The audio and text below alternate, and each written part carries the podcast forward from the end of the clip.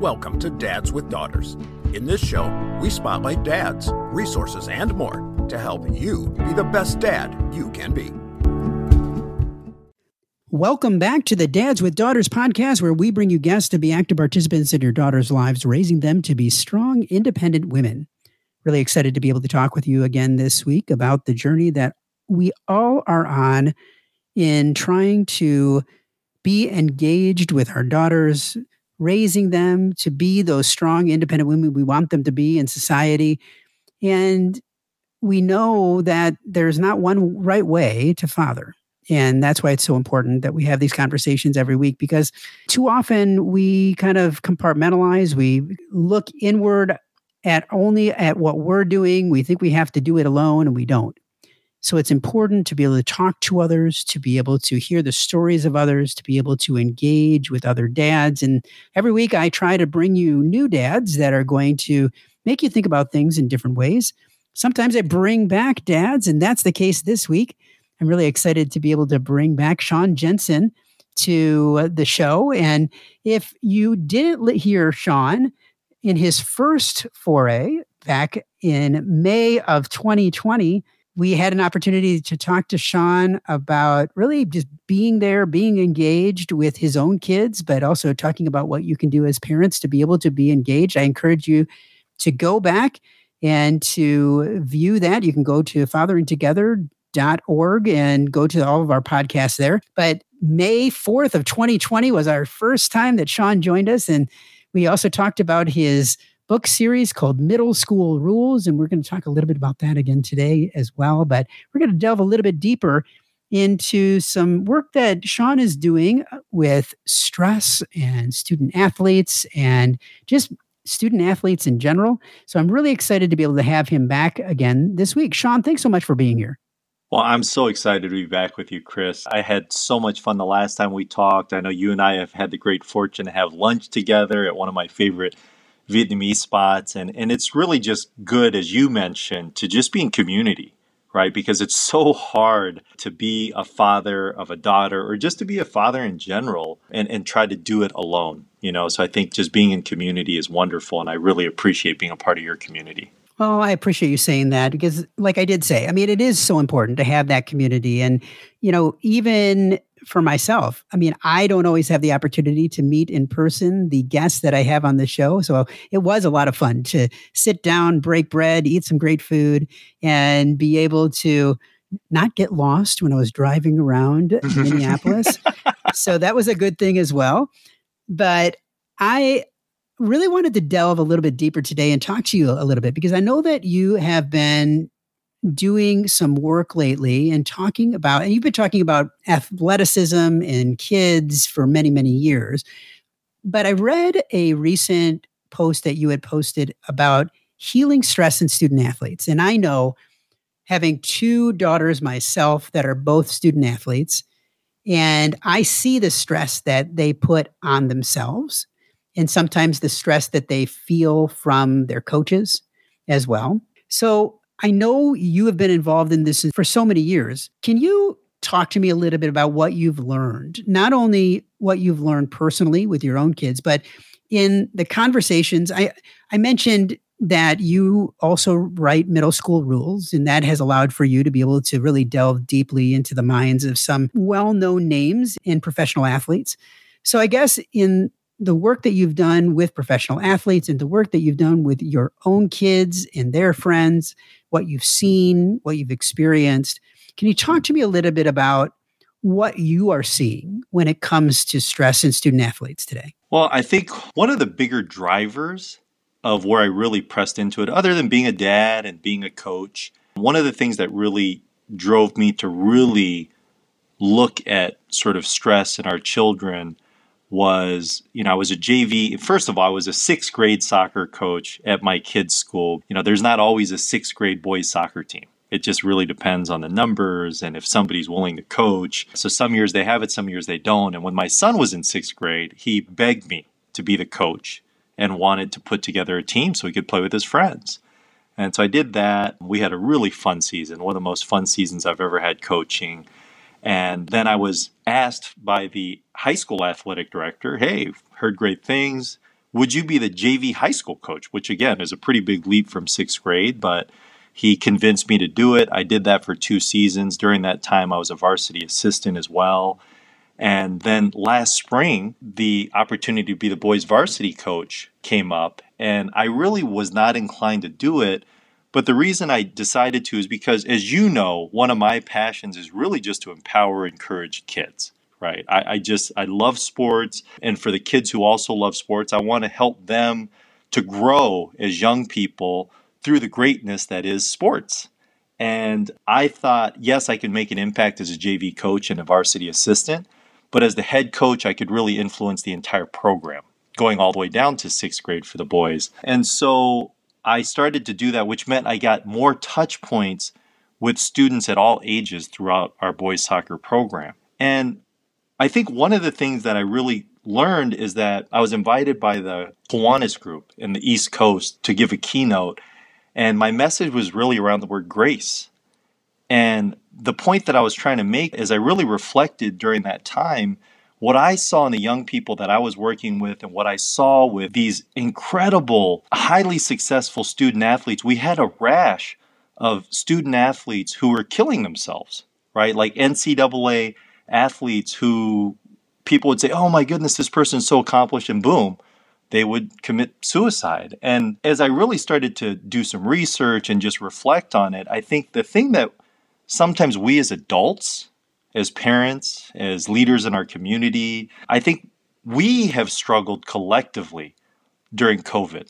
COVID has affected not only our health, but our finances, our job security, our ability to manage and lead our families. It's been really, really hard and in a very unprecedented time for adults. I mean, and, and we're really not even out of COVID yet. It's still something that, that continues to be something. But I think in the midst of worrying about our own challenges and issues, we're forgetting that it also means that it's an unprecedented time for children, for our young people. And so you reflect on when you were in middle school and high school, Chris, and just the things that you were dealing with.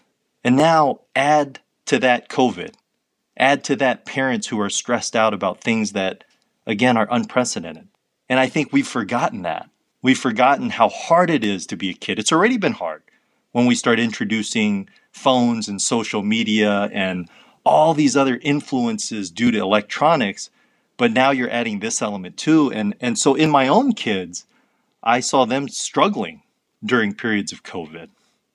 You know, being isolated, not being able to go to school and see their friends, not being able to go out of the house, not being able to go do their sports because everything was shut down for a period of time. And so I think that's been something that we haven't really acknowledged, and that we're really not going to know the impact and the ramification of that for years to come. One very clear thing that I think we don't know yet is think about all that learning time that students missed during COVID, right? Think of all that learning that was missed. Now, my kids go to a small private school and they were able to sort of stay on top of things and track things but the reality is is for large schools it's very difficult logistically to manage all that right? It's it's very very difficult. And so there were things where students are missing big gaps which means they're missing lessons which miss, means they're they're not getting some of the traditional teachings that they're supposed to and when was it ever made up? The truth is, it wasn't. And already in the United States, relative to the world, we squeeze a lot of education into a small period of time. In Japan, I believe they go to school 11 months out of the year. So here in the United States, we've got summertime and we've got one or two week breaks sprinkled throughout the year. And so the amount of things that kids are having to learn, it's already on a pretty tight schedule and crammed in, you know. So those are some just, just general thoughts, and I'm open to your specific questions. But I just think that that has been something that we have not maybe acknowledged and put enough attention on. And for me as a coach, as somebody who's passionate about sports, my thing is is why would I want to add pressure and stress for kids in the space that I can control? So when I established my program, one of the cornerstones of the program was grace and another one was joy. And I wanted to instill in our coaches and our parents that we are trying to create a joyful and grace filled environment where kids look forward to coming to practice, they look forward to coming to the next practice, and they know that they're in an environment where mistakes are encouraged instead of criticized. I love that. I think that eh, that is so important because I see even on my own daughter's teams sometimes parents that are so hyper focused on winning that they they get their students to also be hyper focused on winning. And a lot of times those are the parents that are they're screaming at the refs or they're all upset with their kid if they make a mistake. And you know i kind of look at it and i'm like whose experience is this? Yeah. Is it the student's experience? Is it your experience? Are you trying to live vicariously through your kid? What's going on here? And you don't always know but a lot of times that goes through my head because i know that i mean winning is important in some aspects, but especially at young ages, I mean, it isn't as important. It's more about teamwork, it's more about learning the fundamentals. So, I guess for you, you talk about working with the parents to learn that grace as well. Uh, but for working with parents or parents that do have kids that are in sports, what do you say to them? Especially if they have some of these tendencies that I was talking about, about really living too vicariously through what their kids are doing. Well, of course, I had a parent meeting and I felt it was very important. I'm, I'm big on setting expectations. And so before the season started, I set expectations. And so there was literally a document that was coach expectations, meaning the things that I expect of my coaches and that things that the student athletes and parents could expect of, of us as a coaching staff. There were player expectations, right? Things about obviously, you know, doing well in school, you know, coming to practice, communicating well. I mean, just, you know, uh, making sure that you're prepared, all those type of things. And then there were parent expectations. And part of that is that we are a part of a private Christian school. And so being able to point to the values of our school, I mean, that was very easy to do. And so, how you conduct yourself is a reflection of our school. So, that was an easy thing to point to.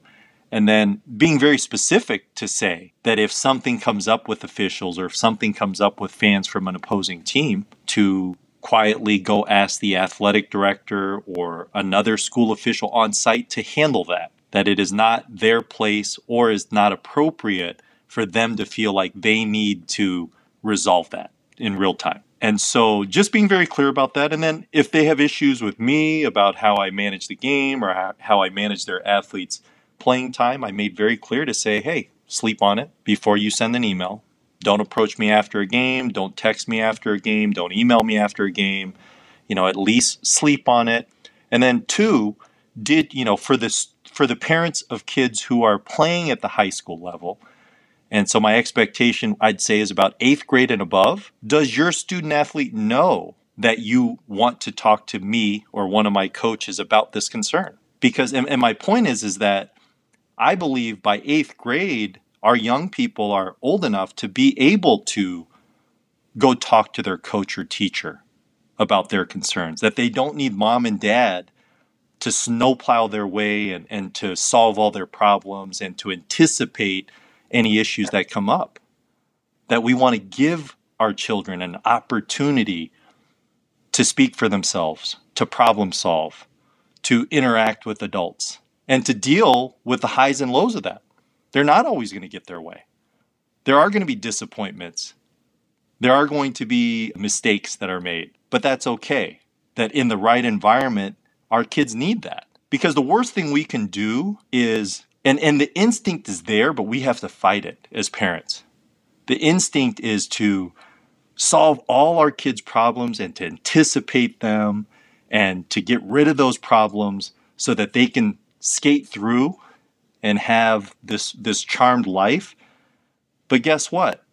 You can't protect them from the world forever. At some point they're going to have to deal with some things. And so my thing to parents is try to put your kids, and, and you alluded to this, every kid is different.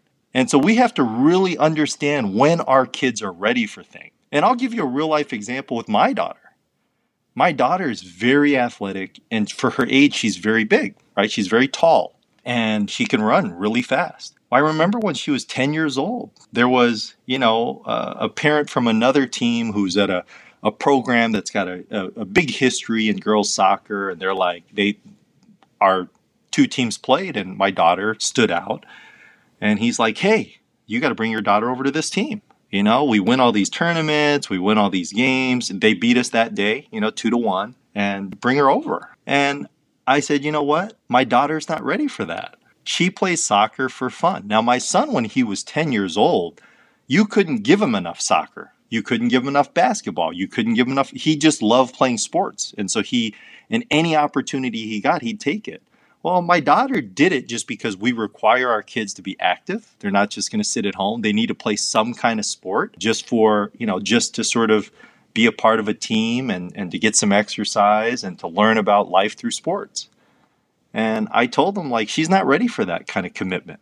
She's not ready for that kind of culture, you know, where winning is important. On her team, her team was very successful, but it wasn't like this win at all costs mentality for the coach or the other players or the parents. And you know what? I don't know when she'll be ready for that, Chris. She's going to turn 12 soon. She still just casually plays soccer and she's still very good. But I'm not going to thrust her into a situation just because she can. Do you understand what I mean? I think our job is to put our kids in a position when we can to, to thrive or to learn. And I just don't think she's at a mental, emotional state where if I thrust her into this very competitive cutthroat environment, that it's going to be a positive for her to experience that as a soon to be 12 year old. Completely understand. And I think that sometimes kids are being pushed more and more to spend more and more time to become that expert in a specific sport when they're younger and younger. I see it all the time with these travel teams and students being forced to if they want to make that high school team they've got to be on the travel team or they if they want to be a starting player that they've got to be on these really expensive travel teams. And to and more and more i'm seeing students being forced into specializing in a sport earlier and earlier which a lot of studies have shown that's not the best for young kids to focus only on one sport because of your muscles and growing and that be eh, that kids that are able to take the time to play multiple sports to work on different muscle groups that helps them to be able to to be a better athlete altogether. Are you seeing that in your own athletes and the students that you're working with yeah, I, I, think it's really important that kids not specialize. I mean, again, my daughter's soon to be 12, and she played volleyball for the first time in the fall, and she's playing basketball for the first time now. She initially, you know, she tried gymnastics, she's done swimming, she's done a lot of different sports, and she enjoyed soccer. She enjoyed her team, her coaches, uh, which included me at one point for a couple seasons. And so that was kind of her thing. But we always encourage her hey, try other things. You might like them more. Who knows? And so, again, maybe she's late to the party as a basketball player, as a volleyball player. I think in the spring she's going to try track. But here's something that I've learned dealing with professional athletes and Olympic champions and, and high level athletes is there's the whole idea of nature versus nurture. The, the reality is, is if your kid is going to be a college level or pro level athlete, a lot of that's not even in your control or or his or her control. You know what I mean? Like there's no explaining how many times do you see an athlete who started playing basketball at 15 years old? Who's now, you know, I, I can't remember what age, but Giannis was a teenager when he started playing basketball. Now, why is Giannis one of the best players in the NBA? Not because he started dribbling a ball at three years old. I mean, a lot of it has to do with the fact that he's seven foot one and is exceptionally fast and jumps out the gym, right? I mean, that's that has nothing to do with anything his parents quote unquote developed in him, right? He didn't become this all NBA player because his parents got him shooting training at, at eight years old. Meanwhile, there the sports landscape is littered with kids whose parents invested thousands and tens of thousands of dollars in specialized training for speed and strength and hitting and jumping and gymnastics and all those things with the idea and the goal in mind that it was going to parlay into an opportunity to compete at the college or pro level. And they never came close, right? So, we as parents, our job is to reframe the definition of success. What are we trying to get out of this? And if you're trying to get your kid to get a college scholarship, then you're most likely setting yourself up for failure. But if your goal and expectation is that I am trying to help my child do the best they can in this particular passion of theirs, and I'm going to give them all the opportunities and provide them the uh, the access to be able to chase those dreams, but understanding that the end game for me is not a scholarship, but for their development, for them to learn through. And again, this doesn't, my passion is sports, Chris, but this applies to whether your kid has a passion for Lego robotics or piano or dance, whatever it is. I think one of our primary functions as a parent is to steward our children, to provide opportunities for them. And at some point, they will show you what their passion is. Now, how do they show you what their passion is? They will show you what their passion is because they'll do it without you telling them to do it. You know what I mean, Chris? I mean, I don't know you well enough to know about your daughters, but think back to when your daughters were little girls. What was something that they just did on their own that you didn't have to prompt them to do? Oh, definitely. I mean, when my kids were young, they, you know, they definitely, at the time, music was a big thing for my oldest, you know, so I didn't, you didn't have to get on her about that and playing piano. But then she grew out of that. And then it was soccer. And then she kind of grew out of that. And then it was golf. So, I mean, you go through these times where there's these, these phases that kids go through that they are passionate about something, that they love something, that they want to put the time and effort into something, and you have to you have to support it. That's absolutely right, Chris. And I had on my podcast, you know, I've got a podcast, uh, Winning is Not Everything, which you almost said it earlier, which I was going to be very excited about. But I, I talk to athletes and, and influencers about their sports journey and then sort of their insights and lessons that they learned. And one of the guests I had was a, a motivational speaker and war veteran named J.R. Martinez.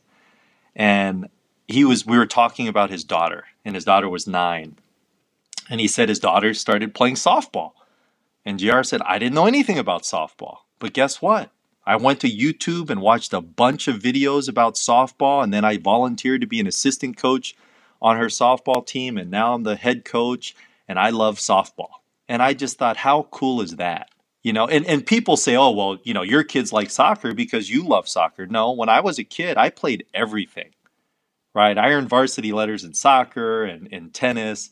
I played basketball growing up for many years. Basketball was my favorite sport, but it wouldn't have mattered. You know, the, the truth is, once my son showed an interest in whatever sport it was, I was going to coach him. And I would have done what I could to become an expert in that sport or that activity so that I could be there to, to join him on that journey.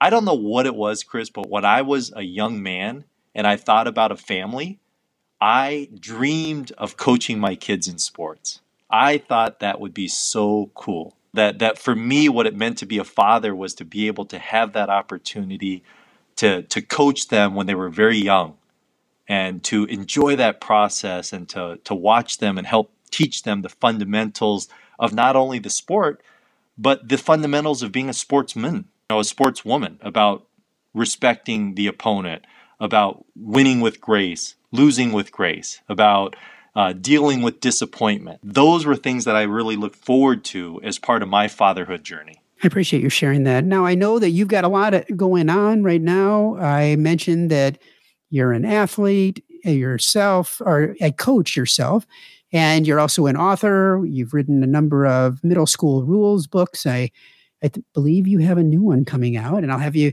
talk to me a little bit about that. But I, you've got some other things coming too. Tell me about what's going on. well, you know, it's funny. Like, I think oftentimes when you're younger, you kind of have this idea of where you're going and sort of you kind of have the idea of the end in mind. And I think just it's less about a defined plan and a defined song and it's more like jazz, you know, and I've just kind of gone with the flow and I've just seen opportunities and accepted opportunities I never would have thought that I would be a high school varsity head coach of a sport. Never envisioned that when I was younger. I did think I would be an author, but certainly never a children's book author. Certainly not to have a seventh book that's about to come out.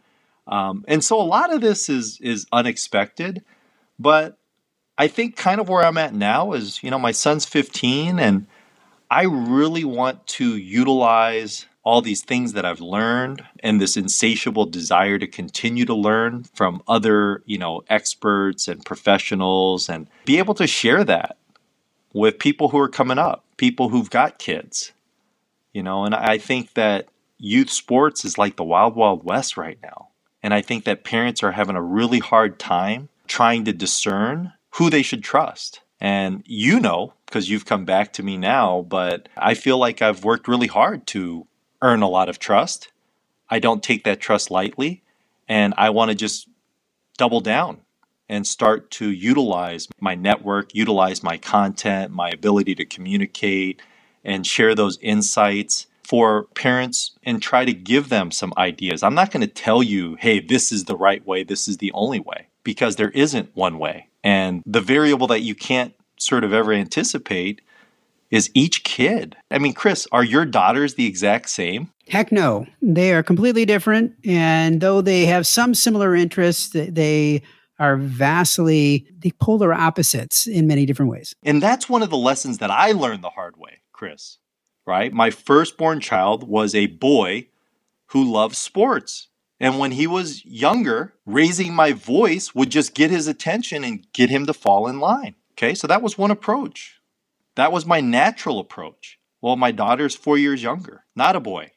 Her first passion is not sports. And when you raise your voice, whether you're right or wrong, you raise your voice and she shrivels. When she was a little girl and I raised my voice, and again, even if I was justified, if I raised my voice, she would go to her room and, and crawl under her bed. One size does not one size does not fit all, Chris. And so I think parents who think that okay, it worked this way for my oldest child and now I'm going to no you can't do that. Every child is different. We are all different. The way to communicate with my wife and the way to communicate with me again for people my friends it's different and we have to be mindful of that. And so it takes a lot of work but that work is necessary. Because you know what the downside is? The downside is is maybe some of us are too lazy and this worked for my oldest, and I don't want to adjust for the second one, and I'm just going to keep raising the kids and disciplining the same way I did my first one. And you know what the result is? Is that you take the individuality, the uniqueness out of the second, third, or fourth kid. You know what I mean? And then you shape them to be somebody that they're really not. And then the long term effects of that, that's a loss for the child. That's a loss for your family. And that's a loss for the community and the world because our hope is that we can, you know, steward our children to be the best that they can be, to pursue the things that they were designed to pursue. And that that's not the same for everybody. So I, I always get a little uncomfortable when I see the family where there's five generations of doctors and everybody's in medicine. I think some of it's possible, but everybody? Really? Everybody wanted to be a doctor? Everybody wanted to be a nurse? Are we sure about that? Because the odds say absolutely not. No, I completely understand what you're saying. And I think you're completely right. You can't treat every child the same. You can't um, raise every child the same. You've got to be able to have a different plan with each kid. And you can use some of the some similar tactics, but every kid deserves your own time. Every child deserves that unique time to be able to for you to be able to get to know them, for them to get to know you, and for you to be able to be engaged in the way that they need it versus the way that you want to provide it. Because what they need may be completely different than what you want. And you have to give it to, to them that way because that's the way they're going to connect with you and you're going to connect with them.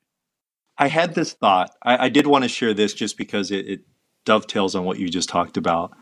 But one of the things that I really want to explore, you know, when when I uh, share this probably next month is we can't control our kids' wants, but we can help define their needs.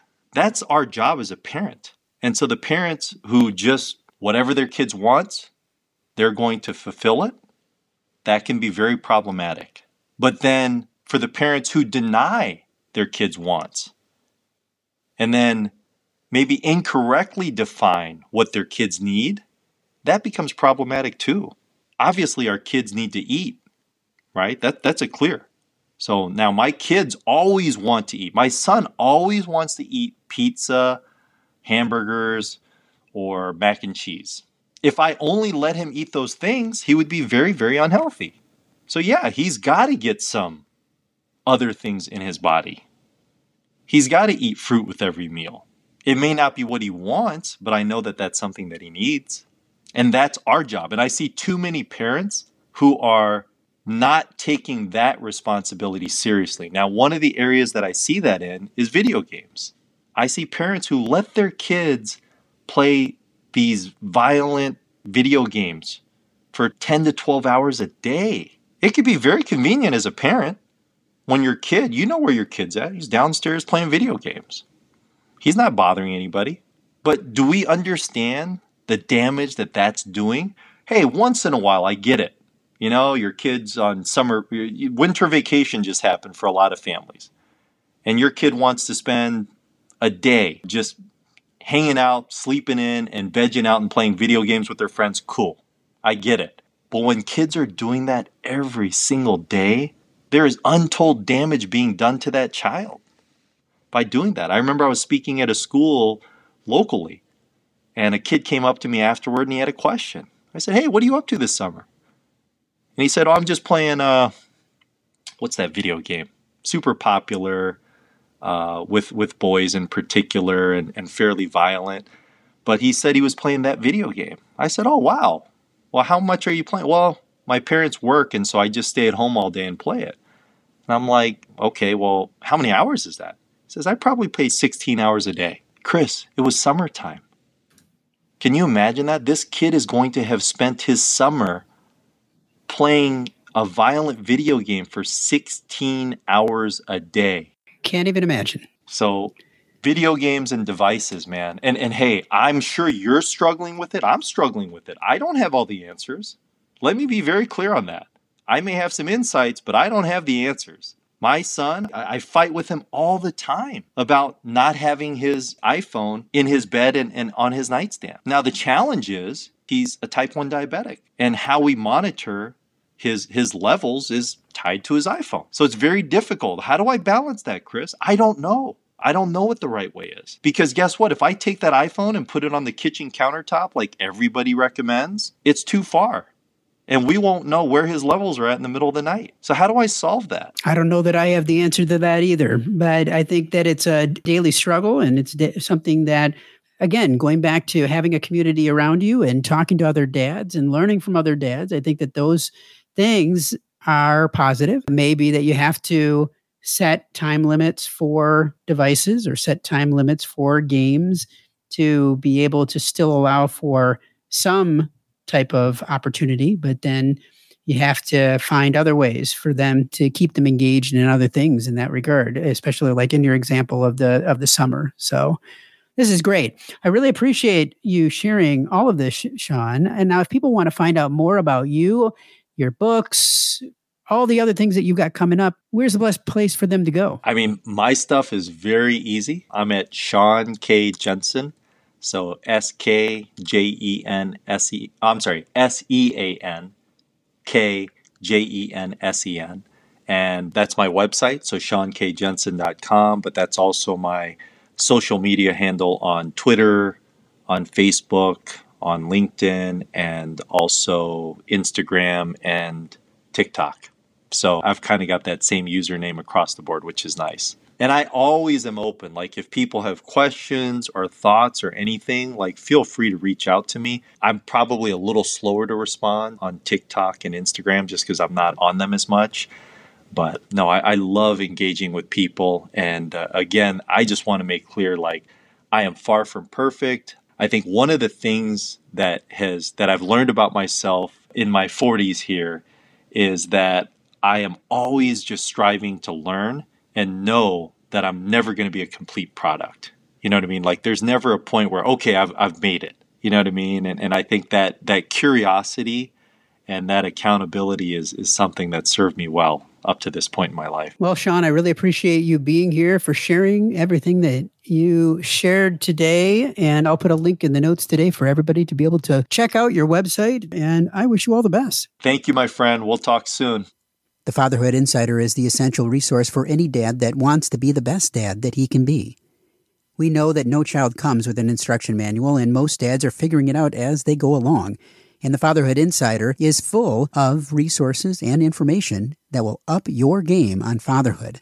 Through our extensive course library, interactive forum, step by step roadmaps, and more, you will engage and learn with experts, but more importantly, dads like you. So check it out at fatheringtogether.org. If you are a father of a daughter and have not yet joined the Dads with Daughters Facebook community, there's a link in the notes today.